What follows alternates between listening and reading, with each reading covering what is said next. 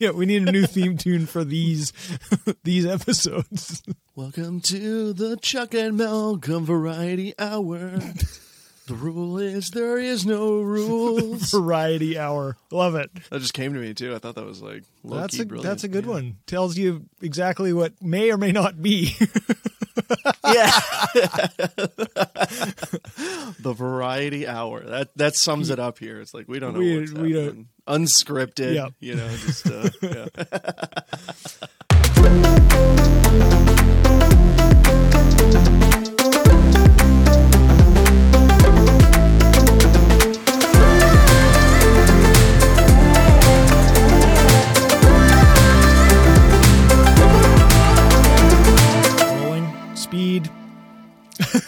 Playback.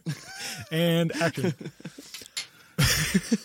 can't I can't even. I can't.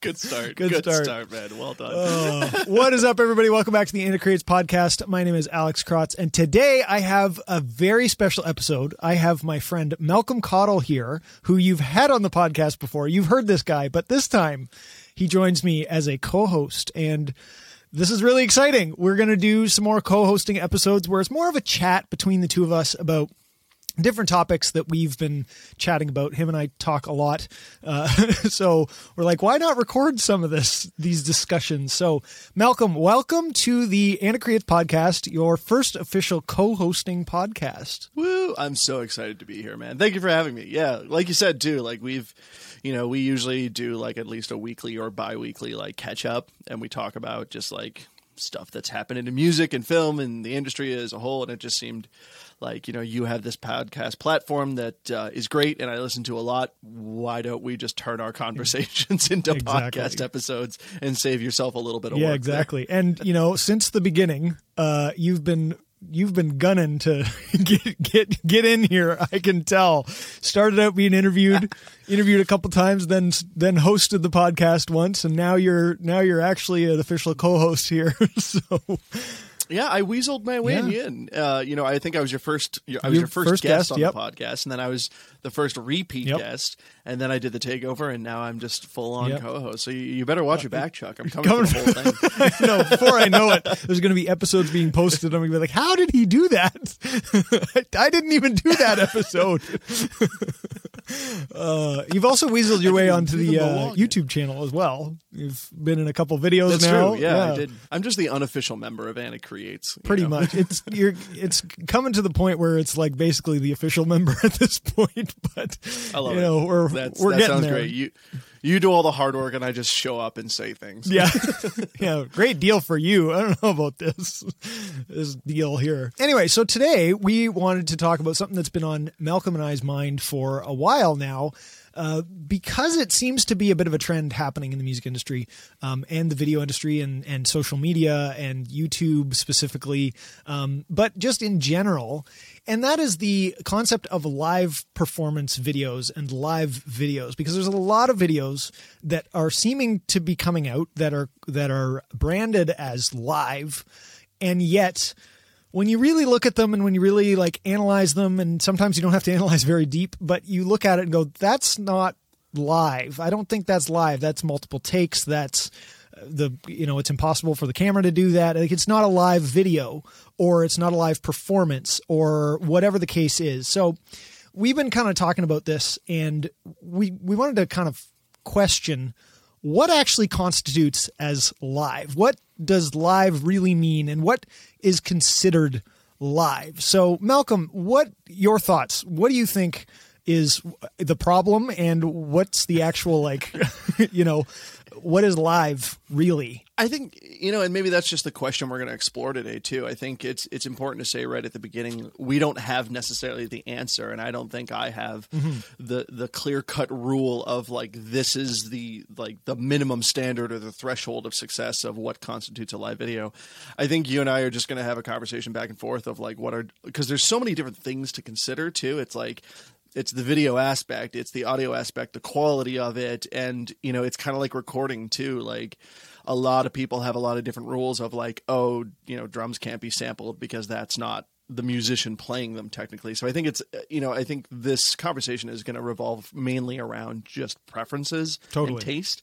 I don't think there's a there's a, a hard and fast rule that can say like this is what makes a video live or once you do this your video can no longer be live. Yeah, totally. Um, I think it's all personal preference. And for me, I have different standards for different people too. I guess that's the Mm-hmm. thing. Like if a friend of mine puts out a video that they say is a like a live playthrough or a live take of something, um, I'm not gonna have as high a standards for someone that is doing it sort of just as a hobby versus someone that is paid professionally to be a musician Mm-hmm. and produces a video that they say is live, which is garbage, you know, Yeah. which like isn't uh, even a, a hint of live. Totally. So uh, yeah, I guess um, now that that disclaimer is out of the way, so that no one can read no one can come back on comments. us. Yeah, it's a it's a very gray area, and and I, I think, think so. Yeah. I think what we're trying to kind of get at here today is is discussing what we think the boundaries are for our standards and our thoughts and what Yeah. we kind of have noticed and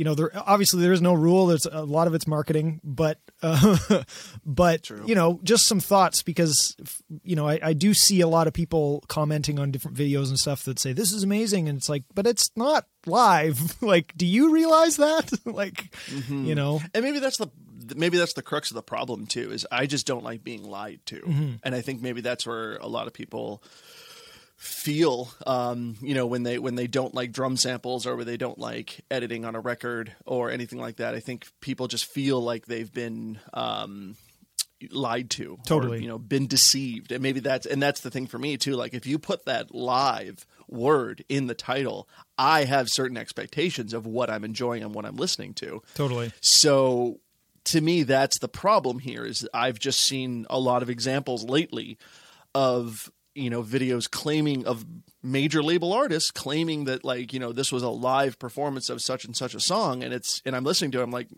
No, like this can't have been live because these camera angles are impossible. If you actually did this in a one take live, like this, like there's no interference in any of the microphones. Like there, what what was the one we were watching? Uh, the Justin Bieber one Yes. in Paris. The live in Paris, they're he was on a roof- rooftop. they're on a rooftop, and you don't hear any wind in any microphone the entire time, and it's that's suspicious. And here's why that's suspicious, and why I can say that's suspicious because contrast that with uh, architects who did a video for uh, "Dying is Absolutely Safe," Yep. and they did it at Middleton Farms um, in the UK.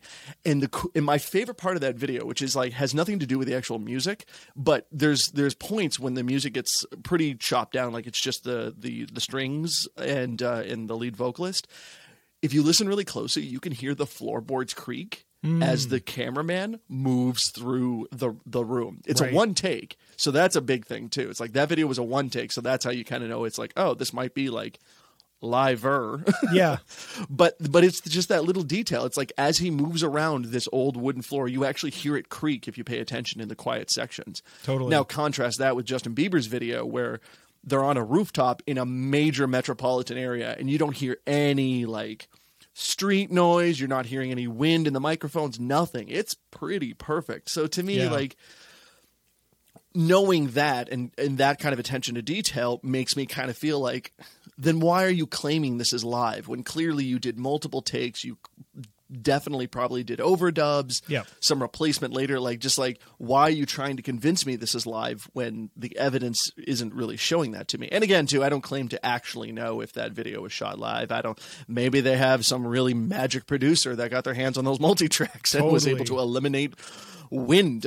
Yeah. because like nothing even has like a wind uh, shield on it. Like there's no muffs on any of the mics or anything Yeah. like that. So maybe there's just a magic producer out there that i need to meet. But Yeah. um, i think that's the problem for for uh, for this trend where more and more artists are doing quote unquote live videos but it feels a little deceitful. It's like i think you're just putting the live title in there. And i guess maybe that's the question. Why do you think there is this upward trend of live videos? What are what are these major major label artists trying to prove? Why are they going in this direction? Is it to create more authenticity? But then they're like afraid to actually put themselves out there enough to have mistakes and perfections and everything like that because that's the thing is like we live in a in a music industry right now that is perfect. Yeah. everything is perfect. Everything is pitch corrected all everything is quantized you know for a record and everything like that and it seems like everyone is so afraid to step outside of perfection now.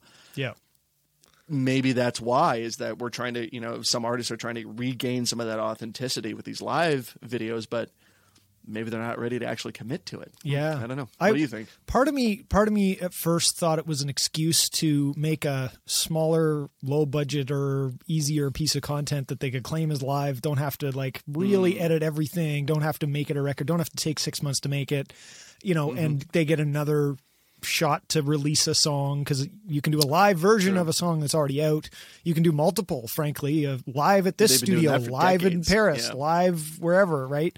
So right at bbc one you know exactly and different versions of it if they want to strip it down or whatever the case is and i love seeing that the different renditions of it but i don't love when it's said that it's live and uh, you know some of these videos are so well produced that the excuse of oh yeah it's just easier. Yeah i don't know if it is because some of them are just so well done that it doesn't seem like it yeah. Yeah it's not i don't know if it's if it's any easier. And that being said there is some amazing technology out there that pr- could probably get rid of a lot of wind and like the post world has been doing this forever. Um, so it's possible for sure. Uh, maybe not to that extent. But the thing that also bugs me is it's a live performance, and you look behind the singer or even at the singer, and this is something I noticed in that Justin Bieber one as well. Um, and this is obviously this is not just Justin Bieber. I'm not just ripping him, him apart, but that was just a Well, very being- clear one. being stratford boys we always you yeah, know, exactly. are ready to take a swing yeah, exactly. Um, but you look, you look, and the like the drummer and the keyboard player and the guitar player, they're not even playing the right stuff through almost half the video. Like their strums don't line up. Yeah. The guy's not playing the right cymbal or hi hat or beat. Like, and it's blatantly obvious to me. It's like mm-hmm. that's not even like kind of off time. That's like the wrong part. So yeah is you know is that what's going on? And and you you can see the singer is singing in the front foreground and the drummer's playing the wrong thing in the background which means mm-hmm. they didn't do multiple takes and just cut something and moved it like it's not that because theoretically it should be the same song every time that they play which means they should know the parts which means they should be playing at mm-hmm. least the cymbal versus the hat or something right? But Yeah. but you see it, it's like totally wrong and that doesn't make any sense to me and, and that jumped out to me too right away and my first instinct was like oh maybe it was a bad video editor that just didn't know what they were Mm-hmm. doing and or just didn't take the time to pay attention to like which which comp take was used Right. but then at the same time it's just like well how many times did they comp it if it's this off because Right. like these are professional musicians they don't just get anybody to do these sessions these are people that know how to play so like the Totally. chances of those fills being like that astronomically different every single time is kind of low. I think. Yes. Um, and it, it just calls into question, just like, well, then what was the point of doing this? Like, what was the point of going to all of this effort to bring Mm-hmm. all of these musicians and all this gear up to the Yeah. roof of a Parisian, you know, apartment or building or whatever? And putting in all this effort, and then being like, "Oh, it's a live performance," and then eliminating everything that was live about it. I guess that's Totally. my thing. Is that like, especially for major label artists, like they have the money and they have the resources to get professional people to come in and just rip it apart, you know, like just totally Yeah. nail every take without blinking an eye. But then they go to all this trouble to like strip it down and like, you know, redub and replace and, you know, um, cut it all apart. And it's just like, why? Like, yeah that's what I don't understand. I don't understand that trend with major label artists, and uh, why go to all that effort if you're just going to like I don't know, just release a new studio version of it. Then if Yeah, that's what you're exactly. do with it, and and the thing is is is some don't people call it live. Yeah. Some people might say, you know, oh, the musicians, they just, if it's a new version and they've been playing the real version with them, then, you know, it's a, they had to, they didn't have time to learn it. They just did it. So if they did multiple takes, they might not have done the same thing and it's one take. And hmm, hmm. to me, those musicians are amazing and they nail it in one take and they can continue to do the same thing again and again and again. They're, they're phenomenal. So they know what they played, which means they could do it again. Like the top of tier musicians, they can play like that. So that's not a thing that's happening, um, which is what makes it even more confusing to, to me. But Yeah. how? So what do you think?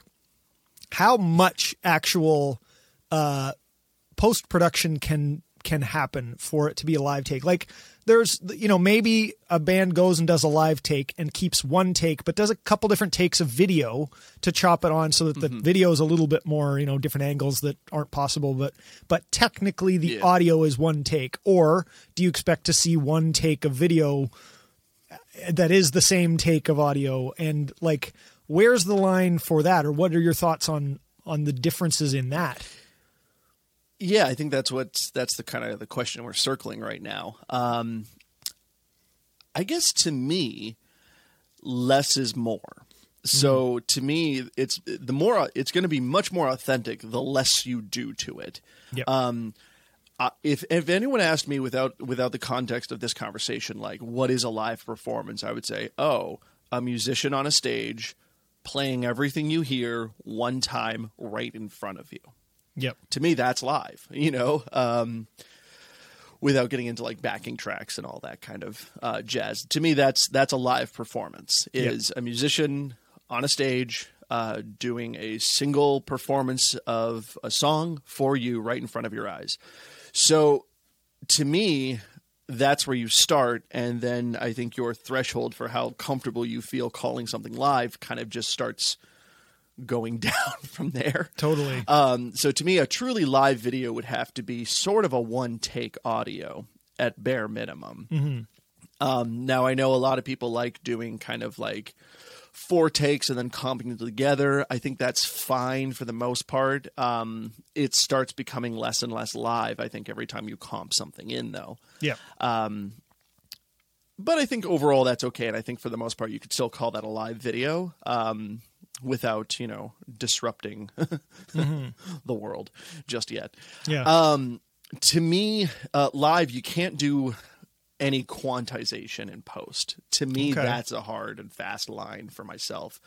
Um, fixing a little, like fixing one hit here and there, I wouldn't mind. But like if you're taking you know a live performance and then you're quantizing, gridding the whole thing, and then releasing it and saying, "Look, live," that I think is inauthentic. I think you're kind of lying there. Um, I would I would personally draw a line there, and I think that's different too than just like oh, there's just this one hit where the band didn't quite you know hit the downbeat altogether, and you like just like judged that a little bit. Yeah. I think that would be fine. But yeah, I think if you're taking the whole session and quantizing it, then it's not live anymore because you're not really feeling it how the band is feeling it, and Yeah. that. And again, I have a totally different perspective if you're making a record, you know. Um, Totally, yeah, yeah. Completely different philosophy if you're making a record. But for live, yeah, I think it's like how well can these people actually play together? Mm-hmm. Um, and what does that sound like? Uh, to me, that's kind of the hard and fast line.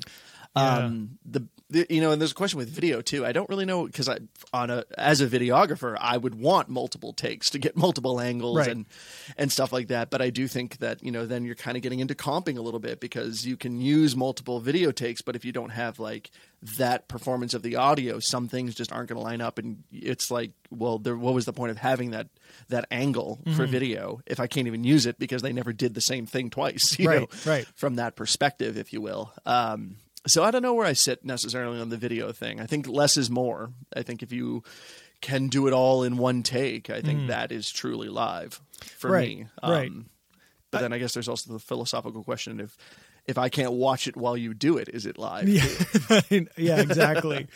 it's interesting you say that because uh, dev- playing devil's advocate and what mm. in my head when when you say that in terms of you know quantizing it is not live anymore. I can I can agree with that to a degree, but I would rather have a video that was filmed and um, recorded live, one take, quantized and put out.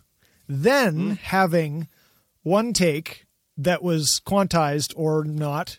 Actually, let's go with not, not quantized, but then they added a double guitar and then they added this and they overdubbed that and they maybe patched up a piece or two and then they added background vocals later and a bunch of stuff you don't see in the video. Technically, the live take is 100% accurate underneath all that, but to me, that's no longer a live performance anymore, as much as a would agree with slightly that, yeah. edited, quantized version of the actual live performance. I Hmm. think that's better to me than way overdubbed stuff. I I mean, yeah, if if you're kind of giving me like a red pill, blue pill scenario, I would definitely pick quantized, but everything I see is everything I hear. Right. Um, if that's if if that's your blue pill, for example. Um, but uh, no, I definitely agree with you there too. I think for it to be live, I have to be able to see everything that's actually happening and nothing added in later. Mm-hmm. Yeah. And like I, I know between genres that can get a little fuzzy because Totally. like um like a lot of like pop r&b hip-hop use backing tracks Yep. even like for live concert performances and i think that's fine for the most part but like there's i think there's a difference between a backing track that was part of the session that they did Yep. and then adding more guitars later because you didn't like how the guitar turned out in that supposedly live Yes. session you know Yeah. um, and you know, I, and I don't think that would apply to someone like uh, like a drummer doing a playthrough of Mm. like a live playthrough of one of their songs, where the drummer's playing to the to the record's instrumental without drums, and then they're recording new drums over it. Like I don't think that Yeah. um, would be inauthentically live because it's a live drum playthrough. You're there to see the drums, but Yes. if they added like more drums afterwards that weren't actually played in that supposedly live session, Yeah. as oddly as odd as that would be, Yes. Yeah, that's uh, that's a really interesting point, actually. Um, sort of the overdubbing and the kind of added things in there. Yeah. Um, to me, that's where it becomes Food for thought. more inauthentic than a little bit of editing. I think if I can't see it Mm-hmm. and it didn't get played live, with exceptions obviously of certain pop artists and stuff where it is what it like that half of the track Mm-hmm. is has to be a backing track because you can't have 20 synths playing at the same time that make up the sound so like i get it um, but if I, you know have the backing track and then i see drums and a guitar i want to hear those a little bit louder with the singer than you know just hearing it all perfectly mixed and I don't actually hear the real drums. It's they're playing an acoustic kit and yet I hear a digital kit. Yeah, that maybe like that doesn't make sense to me either. I want to hear what I'm seeing, but I yeah, Yeah. I don't think to me, you know, I want to I want to actually see what you're doing and if you want to do it live and you want to do a new version of it with, you know, the uh, the uh, orchestra or something, I love those. I want to see the orchestra then, like have them there, be playing, you know. Um, yeah, mhm. And I, I think that, that that's kind of where you have to keep that going. Um, now, is there a different way that should be differentiating these then? Because is it a live, like a live video? Does that mean that they recorded mm-hmm. it all perfectly and then filmed the video in one take? That's a live video, but the audio's not live. Is it Yeah. a stripped down version where there's less things, but it's still edited, so it's a different version? Is it a like a playthrough is a different thing to me because a drum mm-hmm. playthrough, like you said, if if it's a drum playthrough and they have the drummer and then they quantize just the drummer on top of the track to make it line up perfectly, well then that's that's not the kind of live drum playthrough I want to see because mm-hmm. that's inauthentic. I'm I'm here to see you play the drums live Yeah. with all your little mistakes or not mistakes, but you know that's a a different thing as well to me because all mm-hmm. depending on what the content is in a way, it has a different Yeah. threshold. Do you to me? Yeah, and maybe and maybe that's kind of what we're driving at here is that just the, the is just that the word lo- live is used so liberally it seems Yeah. that maybe we just need but maybe you know maybe that in and of itself too is a little like classist because like everything needs to have its own specific label so you know exactly what it is. Like this isn't metal. This is metalcore djent you know like that kind of stuff where like Yeah. you have to subgenre everything. I'm a, i'm a little hesitant to maybe go down that road too quickly. Yeah, um, but at the same time, maybe you're right. Like maybe we do need um, different titles for these different kinds of things that indicate what's actually going on. Because that's the thing too is I always open the description and there's never anything in the description about like what was done, and that's something I've started doing with my own videos. Is if I use drum samples, if I quantize, if I um, if it's a comped take, I've started just adding that to the description just to be really open and honest about it because it's like I think there's a lot of people that just like can't believe what they're seeing and put these really high thresholds on themselves of success that can't physically be achieved because they don't have the same resources and the same you know money that can be spent to make it sound as good as it possibly can sound with all these different parameters right. so maybe that's it. I think I I would just like to see a little bit more authenticity and a little bit more honesty. Yeah. Um, when these kind of videos are putting out, like if you use drum samples, just admit it. Just be like, you know, these these drums include uh, sample replacement or sample augmentation. These drums have been quantized, you know, whatever. Yeah. Um, and maybe that would help with the live situation too, because I mean, even getting back to the uh, the architect's example, the Abbey Road session they did for Animals is a lot different than the middle um, uh, the Middleton Farms Right. uh, studio session because like that was clearly like a one take um, live session at, um, at, um, for the uh, dying is uh, absolutely safe but Yes. the animal session i mean like that was clearly like multiple takes like they they comped that thing together and made it sound as good as it possibly could Yep. um, you can even just tell from the video work like there's close-ups for some people and then it would it'll, it'll be like a close-up on the singer or the violin player and then it'll go to a wide and there's no camera right in front of that person's face Right. so it's like okay like this has clearly been like chopped and comped together Yeah. Yeah you know and it's to me there's there's a difference between those two sessions i personally i think one is more live than the other Totally. Um but it's just it, yeah i don't know man that It's- being it's said, both tell. of them also sound live in terms of his vocal is not so Mm-hmm. processed and tuned and he's off. He's not perfect, which makes Mm-hmm. me go, yeah, that's that's authentically live in that way because Yeah. otherwise they would have just pitch corrected the whole thing. But they didn't. They clearly did not because he is not perfect. Um, Mm-hmm. So like even for the animals one, they that they didn't do that. Mm-hmm. But yes, there's obviously clearly for at least the video, it's definitely got some different takes on it that are you know because it's it's impossible. Some of the camera angles Mm-hmm. Yeah. don't can't happen. So I think I think for for me that's it. Is like if you're going to say live, I really don't want to see much editing done. I don't want to see much quantizing. I don't want to see much pitch correction. I want to see like what you can do. Um, if I had a if I had a, a, a total preference, it would be that if you're going to release a video that you claim is live, my preference would be that it's one take, synced with one take video, unquantized, unpitch corrected. That Yeah. would be if if I if I if you were going to ask me point blank and force me to answer, that would be my preference.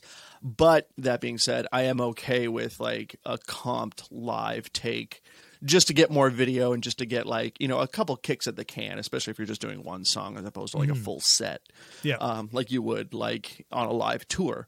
Yeah. But to me, what really breaks a live video, uh, kind of getting back to that, is is yeah, when you're starting to edit the the timing of everything and edit the the pitch performance of everything. To me, that's that's kind of when you're you're losing the live at that point because Yes. you're you're you're you're using studio tricks, which again, I have no problem with that for an album because you know that's mm-hmm. kind of the point is to to get a perfect rendition of this piece of art that you've created. I have no problem with that, but if if you're going to say it's live, damn bro, it better be live. You better be actually able to pull it off. And I think that's my and I think that gets back to our little discussion on authenticity is I, I think you're being dishonest if you're saying that this is live, this is you because when you Mm. say live, you kind of imply that like this is you unperfected. Yeah. And you're that good. Like you better be that good. Like you better be Freddie Mercury when he hits the stage if you're gonna say Yeah. this is me live. You know what I mean? Like yeah. And Damn. to me, like I agree with you. I think it should be one take with the actual players and the actual things that are happening, not Mm-hmm. overdubbed, not pitch corrected. I'm okay with the odd bit of timing. That's okay to me. Mm-hmm. Um, and because the thing is, is it's that borderline of if you're if you go watch a live show, it's not perfect, but you hear Mm-hmm. it once, and by the time the note passes that's wrong, you've forgotten about it because you've moved on, and you're never going to hear it Yeah. again.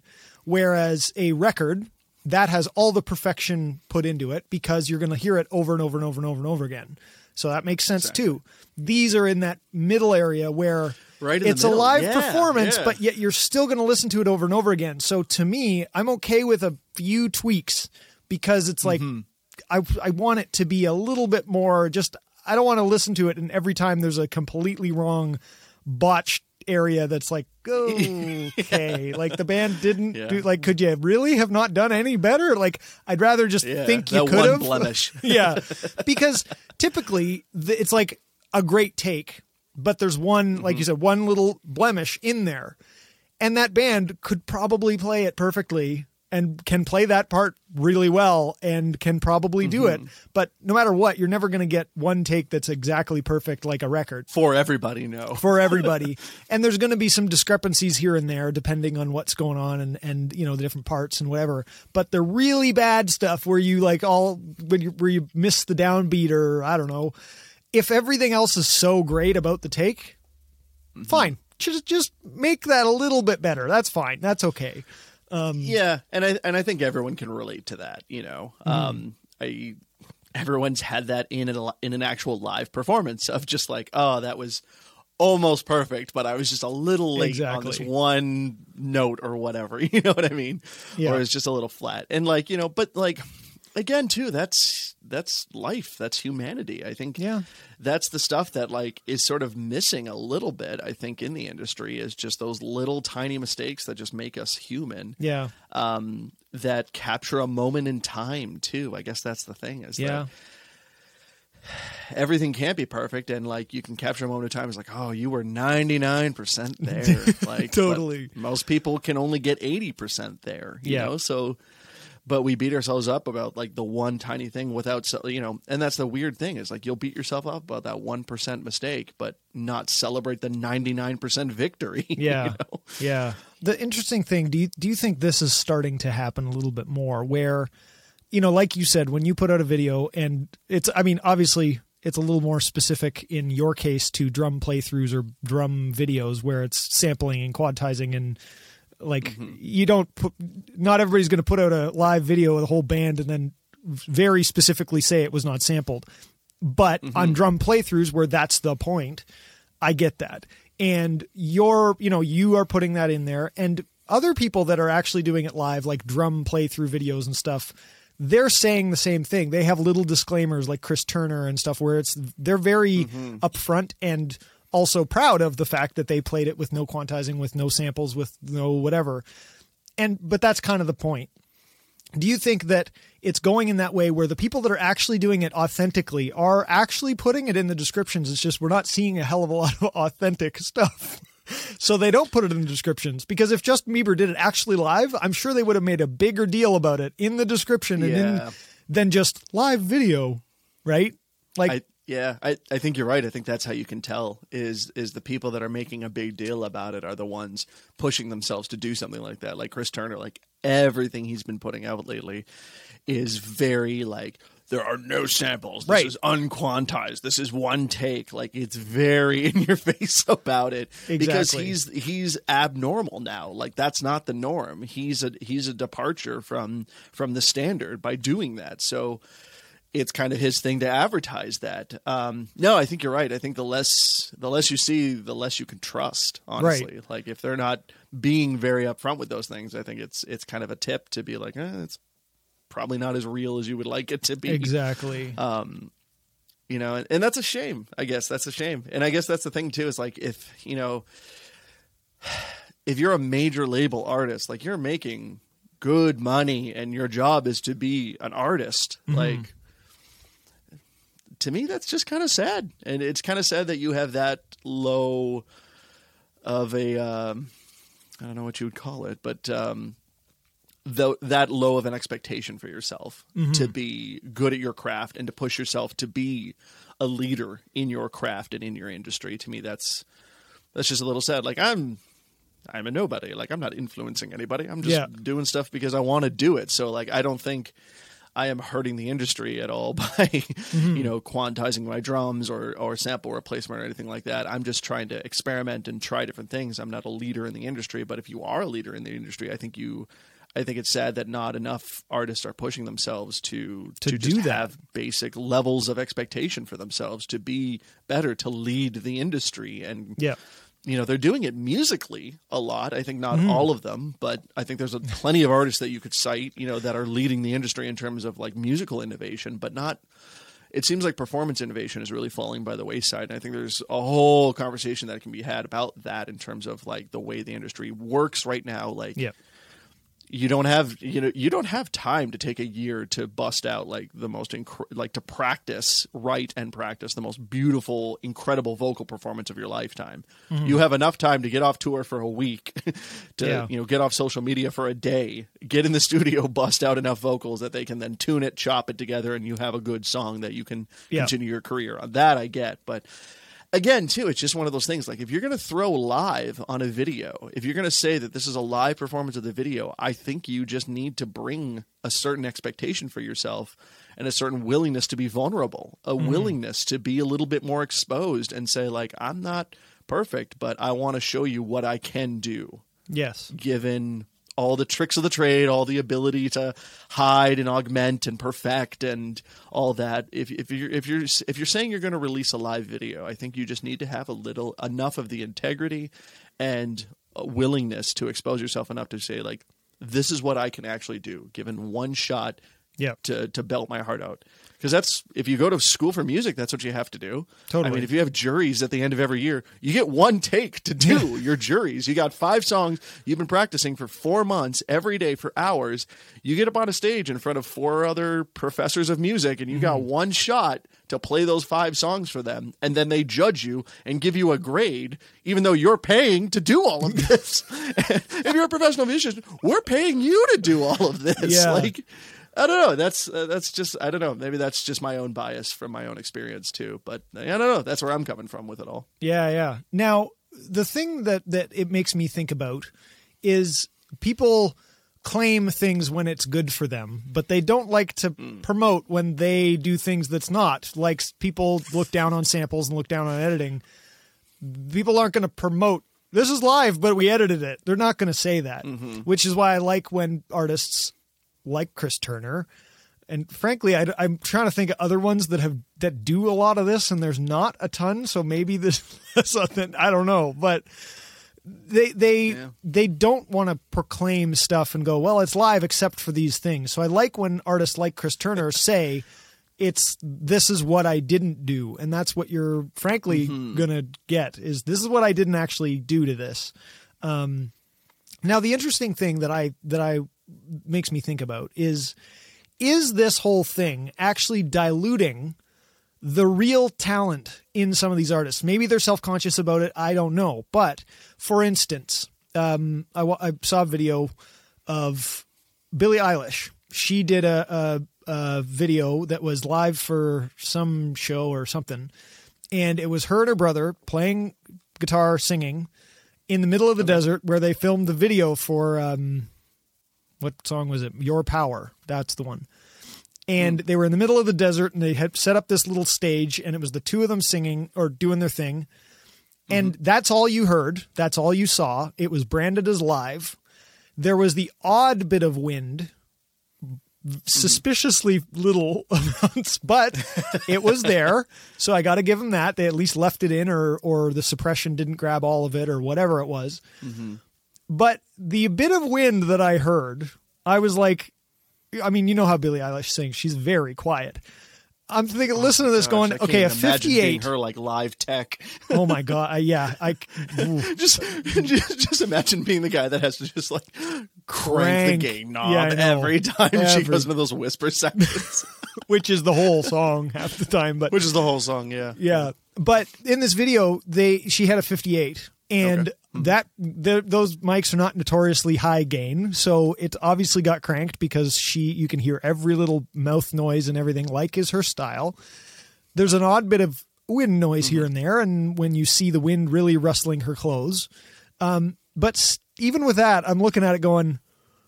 The wind that's rustling your clothes would would be way more uh, audible than what I'm hearing right now. So is this not live and it's been uh, put in there or what? Because the guitar looks about right. That I followed his hand. I've watched it a number of times and I followed his hand. It seems to line up really well. Um, and so I'm like, okay, this that looks authentic. He's singing the high part. He's not perfect. She's really good, and I know she's a good vocalist. And they don't tune her vocals on her records, and she does it right. And they they comp, but they don't tune it.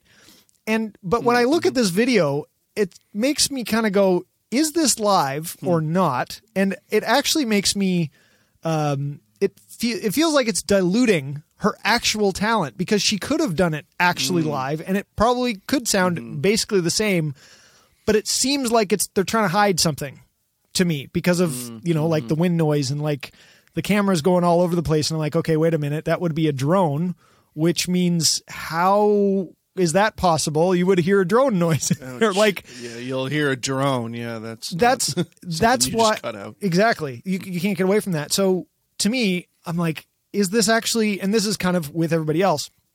Justin bieber's a great singer. Architects are great. But because they're doing these little trickery things is it actually diluting the real talent that they really do have? And we know they have. Mm. i get it when it's Mm-hmm. a not a good uh, singer and they manipulate but when they are it's like just leave in some of the stuff i want to hear your little bits because you are really close you know Mm-hmm. is it diluting it do you think I think it is a little bit. I don't know. What do you think? You you raised the question. I'll I'll throw it back to you first. yeah I, to me it is to me Okay. i see really talented people i see really talented artists doing these live videos where i'm like oh that's great and then it's like this is way too polished what are you trying to hide why are you trying to hide this mm-hmm. um, Yeah. and of course it's major labels and stuff so you know i'm kind of like well who who decided is the artist behind this is the are the suits behind this what's That's happening my big question too. Is, is who is making the? Because like this is happening frequently enough as we've identified that it calls into question like who is making this decision. It can't all be the artists that are saying that like no they're fine um you know process it like you would a record like Yeah. even though it's a live video.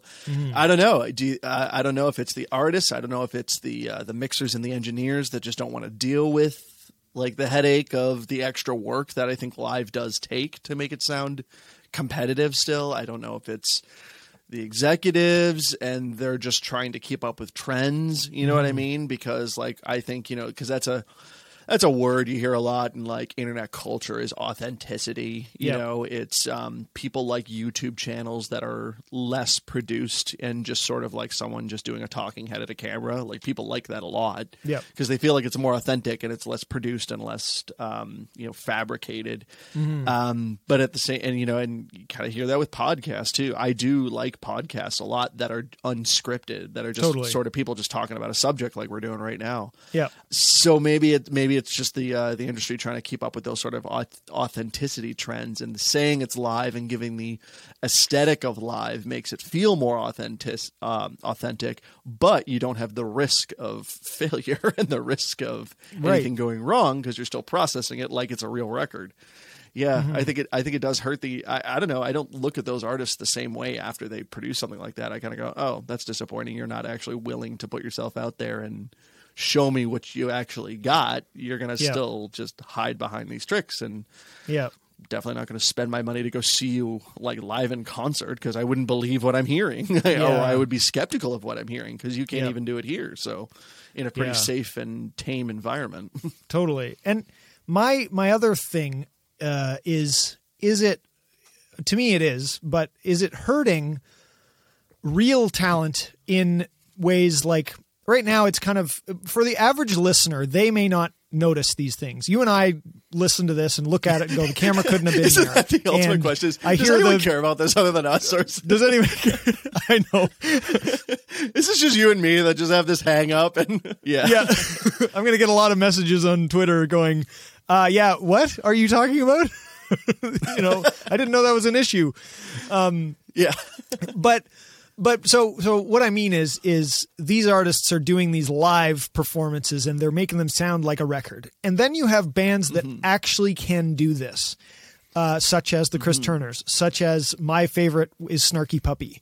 The mm-hmm. some of those records are phenomenal and they are live. There is no way you can hear the little itsy bitsy mistakes. They they are very open about the fact that they didn't know what the song was when they played it.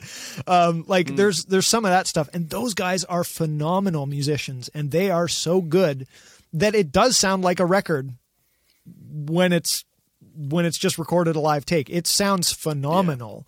And you know, Larnell Lewis, the drummer in, in Snarky Puppy on on my favorite record, um, he like he plays into the the processing and whatever's on his drums to make recorded drums sound like recorded drums. Um, so he plays into that and he plays with it and same with all the other members in that band. So they can authentically do it and it is live and it 100% can be because you see the cameramen walking around you see it it's you can see the people in the audience because they have like people in the the one uh, it's a dvd version of the cd and that's how they recorded it and you can hear it Yeah, I think it was like a Meinl session or something like that. I Because Meinl's been doing a lot of those. Yeah. Um, This- no, no, no. This is their older stuff. This was one of their Oh, records. really? Like their records was actually recorded with a little audience in a studio. Wow. And Oh, that's cool. the record that came out. that. And they have a DVD version of it as well, so you can see it. And it's authentically that way. And there's a lot of improvisation and stuff, so there is no way they could redo it and mimic it because it's purely improv- like there's so much improvisation in there. It's fascinating to watch, Damn. frankly. But they can do it. And that's ballsy. I know, but they're good. They're so good. They're so good. Just like, and they can do it. And but the, my problem is, is that now the average listener who may not think about these other things see live session and then see that and think they're on the same level when they're mm-hmm, mm-hmm. not in Yeah. actual talent. Yeah, no, I, I, I- think you're making a good point here, um, and I, I agree with it. I mean, short answers. I, I yeah, I, I think I agree with you. It's harder for really high caliber musicians to rise to the top in mm. in that sort of a situation when you, there's just no way to distinguish yourself. You know, it used to Yeah. kind of be that like if you did more live stuff, if you kind of highlighted the fact that you were less edited or less this or that, then like that was a way to rise to the top. But you know, I think now it's it's the, the, a lot of these the making of these live videos is creating an environment where they're they're sort of allowing major label artists that can't compete with those kind of caliber of mm. musicians fake that they are. And Yes. I. And I don't know. I, I hate saying the word fake because I don't know for a fact necessarily. Totally. I can I can just use my knowledge and experience to critically review what I'm seeing. But there's just some stuff that's just like, ah, why would you call this live? It's not. Like Yeah. it's just like, this isn't live. This was clearly redone a couple times or was from separate takes um, and you know judged in in post or whatever. And yeah i think i think you're right though. I think for musicians that do have those skills and those capabilities uh, it's harder and harder for them to rise to the top because of their skill level because uh, they're sort of making it look like most major label artists do this as well Yeah. they don't. And I think to you know moving forward, I think that artists who do have talent should embrace the um, writing Yeah. it down, putting it in the descriptions, putting it being very open about what was not was done or was not done. um, because you know the Snarky Puppy record that came out whatever uh, 15 10 15 years ago and um, it doesn't say anywhere that it's live. It doesn't say anywhere that you know it it's very not promoted that that's the case. And nowadays, they I feel like they probably would, and they'd be way more transparent about it, and they'd be way more obvious about it because it actually would help differentiate them. And I hope that more musicians actually embrace that yeah. and, and don't act like it's just tooting their own horn, but is a genuine like here is this is real, like or this is what I did. it's whatever a genuine way real. to stand out yeah. I really think And I think a lot of drummers are starting to embrace that now too, because so many, um, there's just been so much criticism of uh, drum quantization and drum sample replacement. Yeah, There's just been so much criticism of that and so much um, feeling of loss by so many people programming drums now as opposed to even getting a real drummer even in Yep. the room at any point.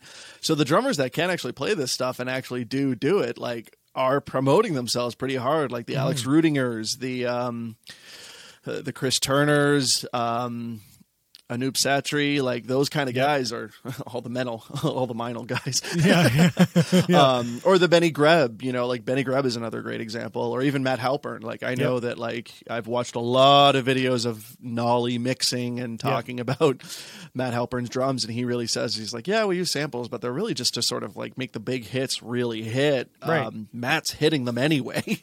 Yeah. um, they're just kind of there as supplemental stuff, and they're pretty honest about that. So yeah, I think it's becoming a trend. Um, at least with drummers, I've I've definitely been seeing it. Um, the drummer from Stray from the Path, he has his own podcast. um, as well. And he's a real purist too. Like he hates quantization and he hates Right. sample replacement. Right. Um, and he's kind of leading the charge there too. Like he reviews uh, uh, his podcast and channels called The Downbeat. Okay. Um, and he uh, goes on YouTube and just does like live streams of him just like watching playthroughs and be like, "Oh, this is fake." Like, he's just trashing them. He's just like, Yeah.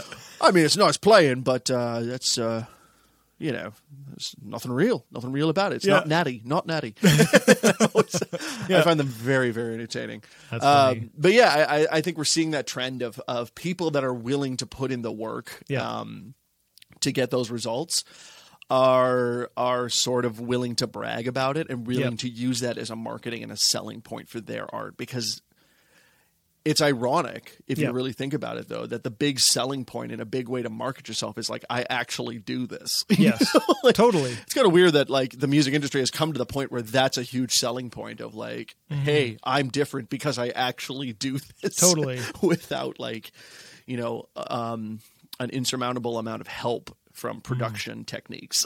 Yeah. Matt No. Garstka is another great example too from Animals as Leaders as Yep. like a guy that doesn't. I mean, I've watched a couple of videos of engineers that have worked on his stuff, and they say like, yeah, we don't really quantize it that much. Just Right. you know, big hits here and there, but for the most part, like he's got such his own unique groove and feel and way he plays that like Yeah. to grit it would be to would be to ruin it. You know, Yeah. The thing that I do like Yeah. to see um, nowadays, because like you said, there's a lot of records that come out and you kind of listen to it and go, how is that possible to play? And the drummer that gets clearly samples and it's or programmed or something, and because it's too, it's too perfect sounding, which in the in the case of the record, and this is a metal pretty much exclusively, but um, you know, in this case of the record, it sounds great and it works, and I, that's exactly like I'm I'm all for it. But I like some of these drummers coming out um, and play doing playthroughs so that you can see they can play. So like um, August Burns Red guy, he does a playthrough for almost every Yeah. thing, and he's phenomenal as a drummer. It it might not be live out, Yeah. it, it might not be live. It might be a little bit, you know, there might be samples. Or, he's not claiming it's live, I don't think. Um, but you He see him play live it. in the title. Yeah. right. You see him play it. So you can be like, he's actually playing this. He can realistically actually hit everything that's in the song and do it. And Yeah. I don't care if there's a little bit of editing. I don't care if the camera angles are going all over. I can now see that he can actually play this, which is kind of a step above a record and but below a live take, which is fine with me. I love those videos. Yeah, um, I 100% agree. From from from what my ears can tell, it isn't sample enhanced, Right. Um, or at, at least the older one wasn't. I think The old- he released yeah. one newer one, and the, and they sounded a little bit better. And I was like, oh, are these are these samples Right. now? But definitely the the ones he was releasing initially, I don't think use samples at all. Right, right. Um, and they're definitely not quantized. You can because you can hear a Hmm. little bit of looseness in it, uh, just like a real person playing it, as opposed to uh, a grid robot. Um, but yeah, they're phenomenal. But then that's the thing too is like that. Those videos got me so jazzed. Yeah. like I immediately went and played drums after watching those because I was inspired. Because it was like, oh, this is real. Like this is a person that has put in his time and his effort to learn and develop his craft and be really good at it. Yep. I was so much more inspired by that video than I was by another drummer that put out like a cover or something like that. With that was clearly you know quantized. It's not inspiring when they say it's live and it's you look at it and you're like, that ain't live. That's yeah, not exactly. inspiring. Then I'm just like, okay, well, is is this what's expected of me then? Yeah. Because I think that's the thing is like when you know that what you tend to use shortcuts the more you know them Yep. too. You know, Totally. Um, so I think if you know that you're gonna um, quantize it and sample replace it anyway, then you're not going to put in as much effort to make sure that the raw drum sounds are as good as they can Yeah. possibly sound. You're not going to put in the time to make sure that you have that fill just nailed every single time. You're going to put in enough time that that cool fill is like close enough that you know that you can just like pop it into place in editing. Yeah. So yeah, so to me, like it's a lot more inspiring to if you're going to say it's live or put something out that is intended to be interpreted as live, to to be honest about it and Totally. to to really just give it a go and you know warts and bruises and and all. Yeah, no, I I agree, and so this kind of leads me to uh, uh, my last kind of thought and question here is is there a reason that this is becoming more of a thing and is it actually you know a sign of the industry? Is it a sign of the artists? What's going on? Because to me i listen to uh, and I, I fall victim to this as well but you know when i uh, what record was it? Go chuck yourself Sum 41 there was a live record. They f- recorded a show and they put it on a cd it was go chuck yourself. It's it was the chuck record i think exclusively maybe some other song anyway Uh, no, it, it had yeah, other songs It, it was just a live. It was a show. Yeah, it, it, was just a live performance. It, Yes. yeah, it had stuff from all From over the other- place, but it was a live performance. yes I think from London, Ontario is where it might they- have been It was a Hey. show in London. yeah Um, pretty And- sure CLA mixed it too. Yeah, that's why it sounded as good as it did. But that also that also brings me to my next point. It sounded good, but it was not perfect at all. There clearly did not do any editing any because you can hear the crowd, you can hear everything, you can hear the mistakes, Mm-hmm. you can when he stops playing guitar, there's no guitar when he, you know, and it it was a record, Yeah. so they could have easily added stuff because it was a recording, no video. Um, But yet they did that as a record. Now, I appreciate that. Do I listen to that record? I've listened to it a handful of times and probably not much beyond that because it doesn't oh. sound as good as the record. You know, so Yeah. is that a sign of what people want? Is is this whole thing a sign of what people want? Because the people who put out these authentic actual live records, yeah, I appreciate that. You can, you know, you do what you do, but yet I will go listen to whatever song that's maybe not as live because it sounds good.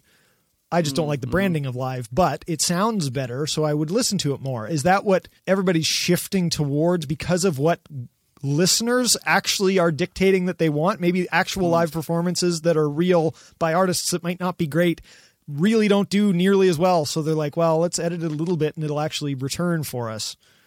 Maybe You know? Yeah, I mean, there's got to be a metric out there that they're, they're following. Yeah. you know, they're. No one does anything in a major industry without data, Data, you know, especially nowadays. Something to rely on. Yeah. and like you know, the music industry as a whole is very reactive. Yeah. Um, the music industry like looks for something that is finally working and then sort of just jumps on it and saturates it as as much as it possibly can and then waits for the next thing Yeah.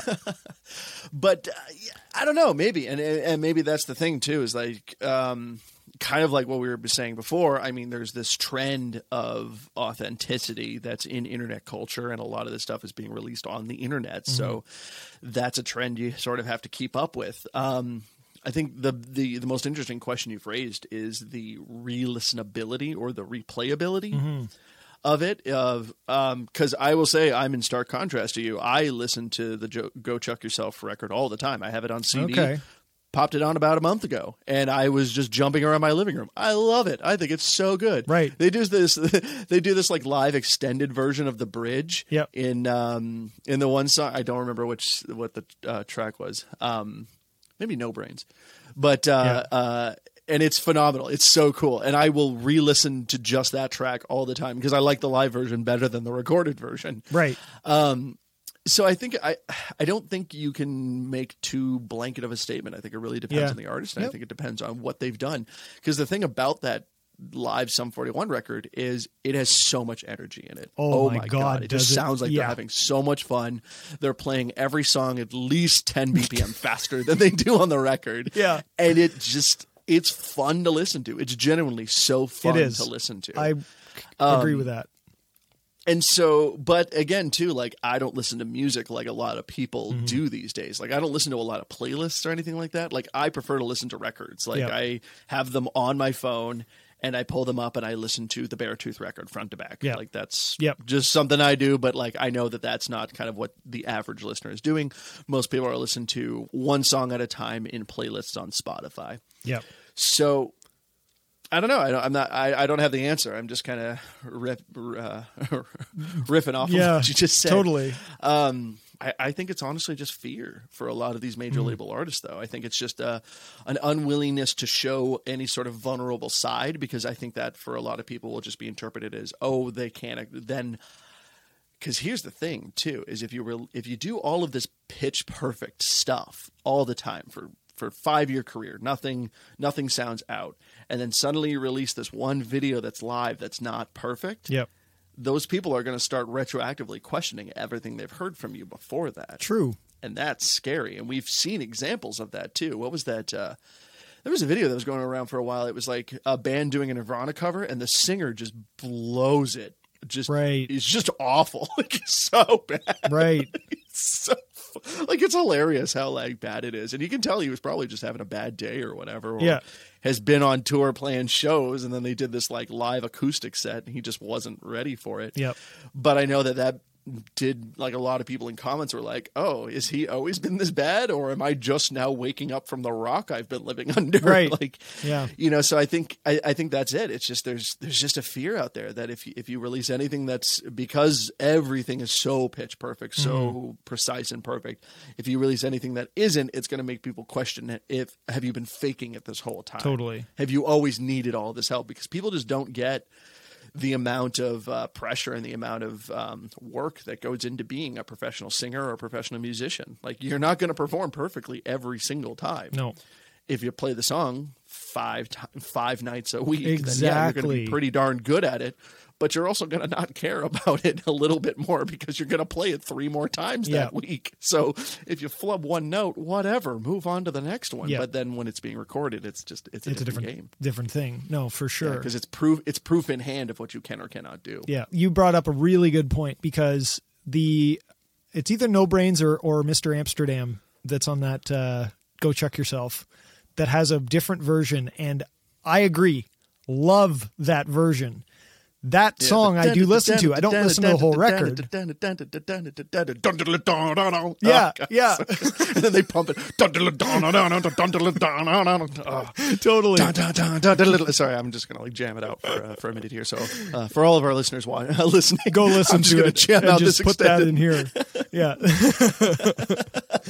um, you know the the live versions, the ones that I really love, to actually that I because I like perfection.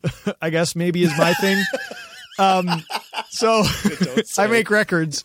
I don't go to a lot of live shows because I just want the record version, and so uh, maybe that's maybe that's me not wanting the live CD with no visual. At least I have a visual with, with videos, so I can see it happening, and I like that. But anyway, I like the versions that change something. So the those live songs that have a new bridge or the banter, that stuff I love to hear the banter of the band and the when they do something or jokes and different versions where they extend bridges and different solos, whatever it is, those are cool. Or when bands do like an acoustic version, because I think Asking Alexandria had somewhere. Um, Danny, his his pitch is not great, but it's a phenomenal, beautiful version of a couple of the songs, and it was I love it. I don't care if he's not perfect because it's a cool rendition of the song, and I know the song so well, and it's different. And I think maybe in some cases those versions, when you're doing a a stripped down version or whatever, you can get away with that Imagination. you yeah. you you can get away with it more because even with um with uh architects those two latest videos that are live mm-hmm. stripped down. They're different versions which means i'm okay that his vocal doesn't sound the same as it does in the screamo version that's on the record because Yeah. it's that's fine. It's a different thing. He's mm-hmm. singing in a different style. It's okay. It just resets your brain a little bit maybe and that's Yeah. why a different version i think is the way to go for a lot of people you know Yes, if you're gonna maybe uh, yeah, if you're gonna do a live version and you are self conscious about that, yeah, you- you're right, man. Maybe the answer is just don't just do, don't just do a live version. Yeah. Is do something different with it, rearrange it, add some other people, yeah up your game. I mean, I think that's why I love Architects so much is because I think they're really just upping their game so much. Like this Abbey Road session oh my gosh was so damn epic. Oh my god! Like yeah I liked the song Animals. It rocked.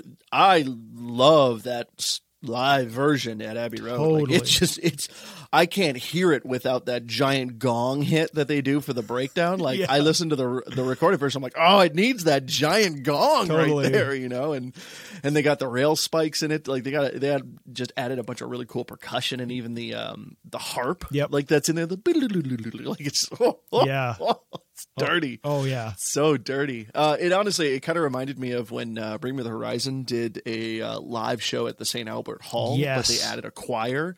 oh Like, and there's again, there's a great, and but and then they, you know, they they professionally recorded all the audio, they professionally shot all the video, but again, too, like since they were going to all that effort, they went to the one extra step of just adding a new thing, Yeah. to make their song just elevated that Totally. way and make it sound just a bit bigger, a bit different, a bit better. And to me, that's again, if we want to really get back to it, is like that's what inspires me. Totally. Like, what else can you do? I mean, oh man, there's just something about when you get a live orchestra and you pair it with heavy rock music or metal. Like, Oh my oh God, my I god, know. shit just Yeah. gets my blood pumping. I love it so much. yeah yeah and and the thing is is that they the that live at royal albert hall oh my god and ollie's voice is not not tweaked he is not No, he's- perfect he's Well, and that He's was good, That was like all sempiternal too, right? Yeah. So like they're not even getting into the singing yet. He screams the whole thing. yeah and he's a little. it's a little, hoarse. it's a little Yeah, by the end, but all of the elements and just the ambition of it, and just you know the the willingness to just up your craft and you know Totally. add to your art. I don't care. I'm enjoying it. I'm I'm, enj- having exactly. fun. I'm, I'm I'm rocking out to it. Yeah. yeah. And and to me those are the ones that i like to go listen to. The difference like I, mm-hmm. like we said the different versions i mm-hmm. don't care that it's not perfect because it's different. And i think that's the thing is if you put out a different version people cannot compare it to the original they can't a b it and go ooh you're off pitch wise or ooh your guitar isn't perfect because it's a different version and they so they can't compare it I think that's where it has to go and where artists should feel more comfortable because I really genuinely think that listeners will give them a break if it's a different version. if they're trying something different Yeah. uh, with the source material. Yeah, I 100% agree. Um, another Bring Me to the Horizon example is they've done a lot of like BBC One Yep. live studio sets. And they seem authentically live. Like Yes. there's, they're not perfect. They're not all, um, but th- when they've just done one of their songs in the studio, I haven't enjoyed that as much. But they did a a, uh, a reimagining of Drown, where they did it kind of quiet with like Yes. a, a small string section, and the drummer um, did a bit more of a percussion setup with some like synth pads. Um, and stuff like that, and I love that version. I mean, that I've I downloaded it and just like added it to the album so Yeah. that it plays anytime I listen to the album. Um, that I listened on repeat. I don't really re-listen to the live versions of um, of just their songs in the studio. Yep. you know. Um, So to to your point there, I think um, I can definitely say that. Yeah, um, if you do a reimagining and you do like sort of a live version Yep. of it, I think there's a lot more wiggle room and a lot more intrigue in there. Totally. I think basically either you're doing a playthrough video where it's proving that you can play it, or you're doing a live reimagined version, and that is where it's passable again to be maybe not perfect, but people Yeah. will thoroughly enjoy it. And you know, um, I love the bands are doing that. I love that more bands are doing that as well. Frankly, it feels like there's more of that happening where bands are going, you know what, we're going to try something different. And maybe it's everybody's not playing shows, so they're like, well, might as well try something else. Um, Yeah, Yeah, yeah. I think yeah. To me, that's those are yeah. You're absolutely right. Those are the two things that catch my interest the most. Is you are in a very um, vulnerable way, very much proving you can actually play this stuff. Um, or you're doing a reimagining of a track, and yeah, to me, both of those are just like super interesting, super cool, super worthwhile. and super inspiring, and makes me respect the artist even that much more. Personally, I respect that Ollie maybe doesn't sound like he does on the record, but it's super cool. So I don't care that he Yeah. tunes himself on the record or does a million takes, whatever the whatever it actually is. I don't care. It's a record. I am like, this is phenomenal, and you've put yourself out there. I respect that, and I I think more people respect that than maybe bands give them credit for. Maybe yeah, um, I think so. or maybe the suits, the you know the executives are the ones that think this way. I don't know. Again, whoever it who is. who knows who's making these decisions? But um, yeah, I, I I really think that that's a thing that more artists should aspire to do. Personally, I think that's a great place to wrap it up. Then I think we've come to a, a very lovely little conclusion there for Yeah. our first collab. there we go. First episode with Malcolm as the co-host. Thank you, sir, for coming on here, and uh, Woohoo! that was fun. Um, hopefully, That was great, man. Hopefully, you at home listening uh, got some insights, some thoughts. Let me know on Twitter or Instagram or on my website um, what you think. I'd love to to chat about this uh, at Twitter at Anik Creates or on Instagram or anikcreates.ca.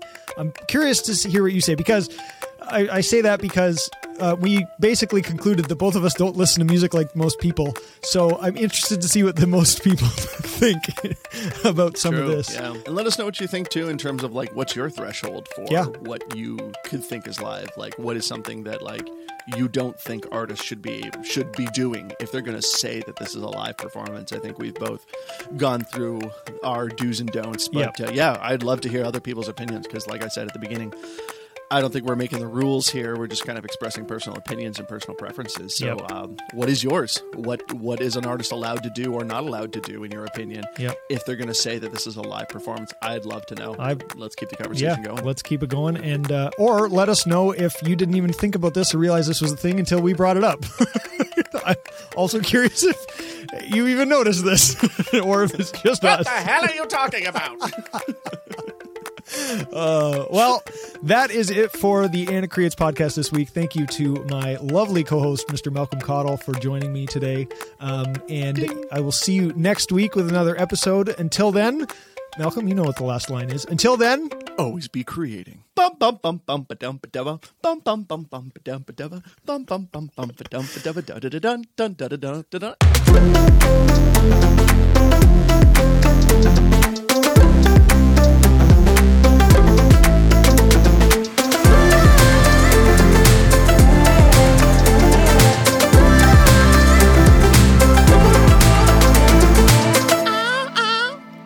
You got to be careful what you say because I leave this in. I'm honestly like waiting for you to just like sync me up with it and just have me singing along with it as the outro. I tried the the last one that you did it on. Oh, did I you? tried, and you sped up really fast, so I did the beginning of it, and then I had to like. it didn't quite work.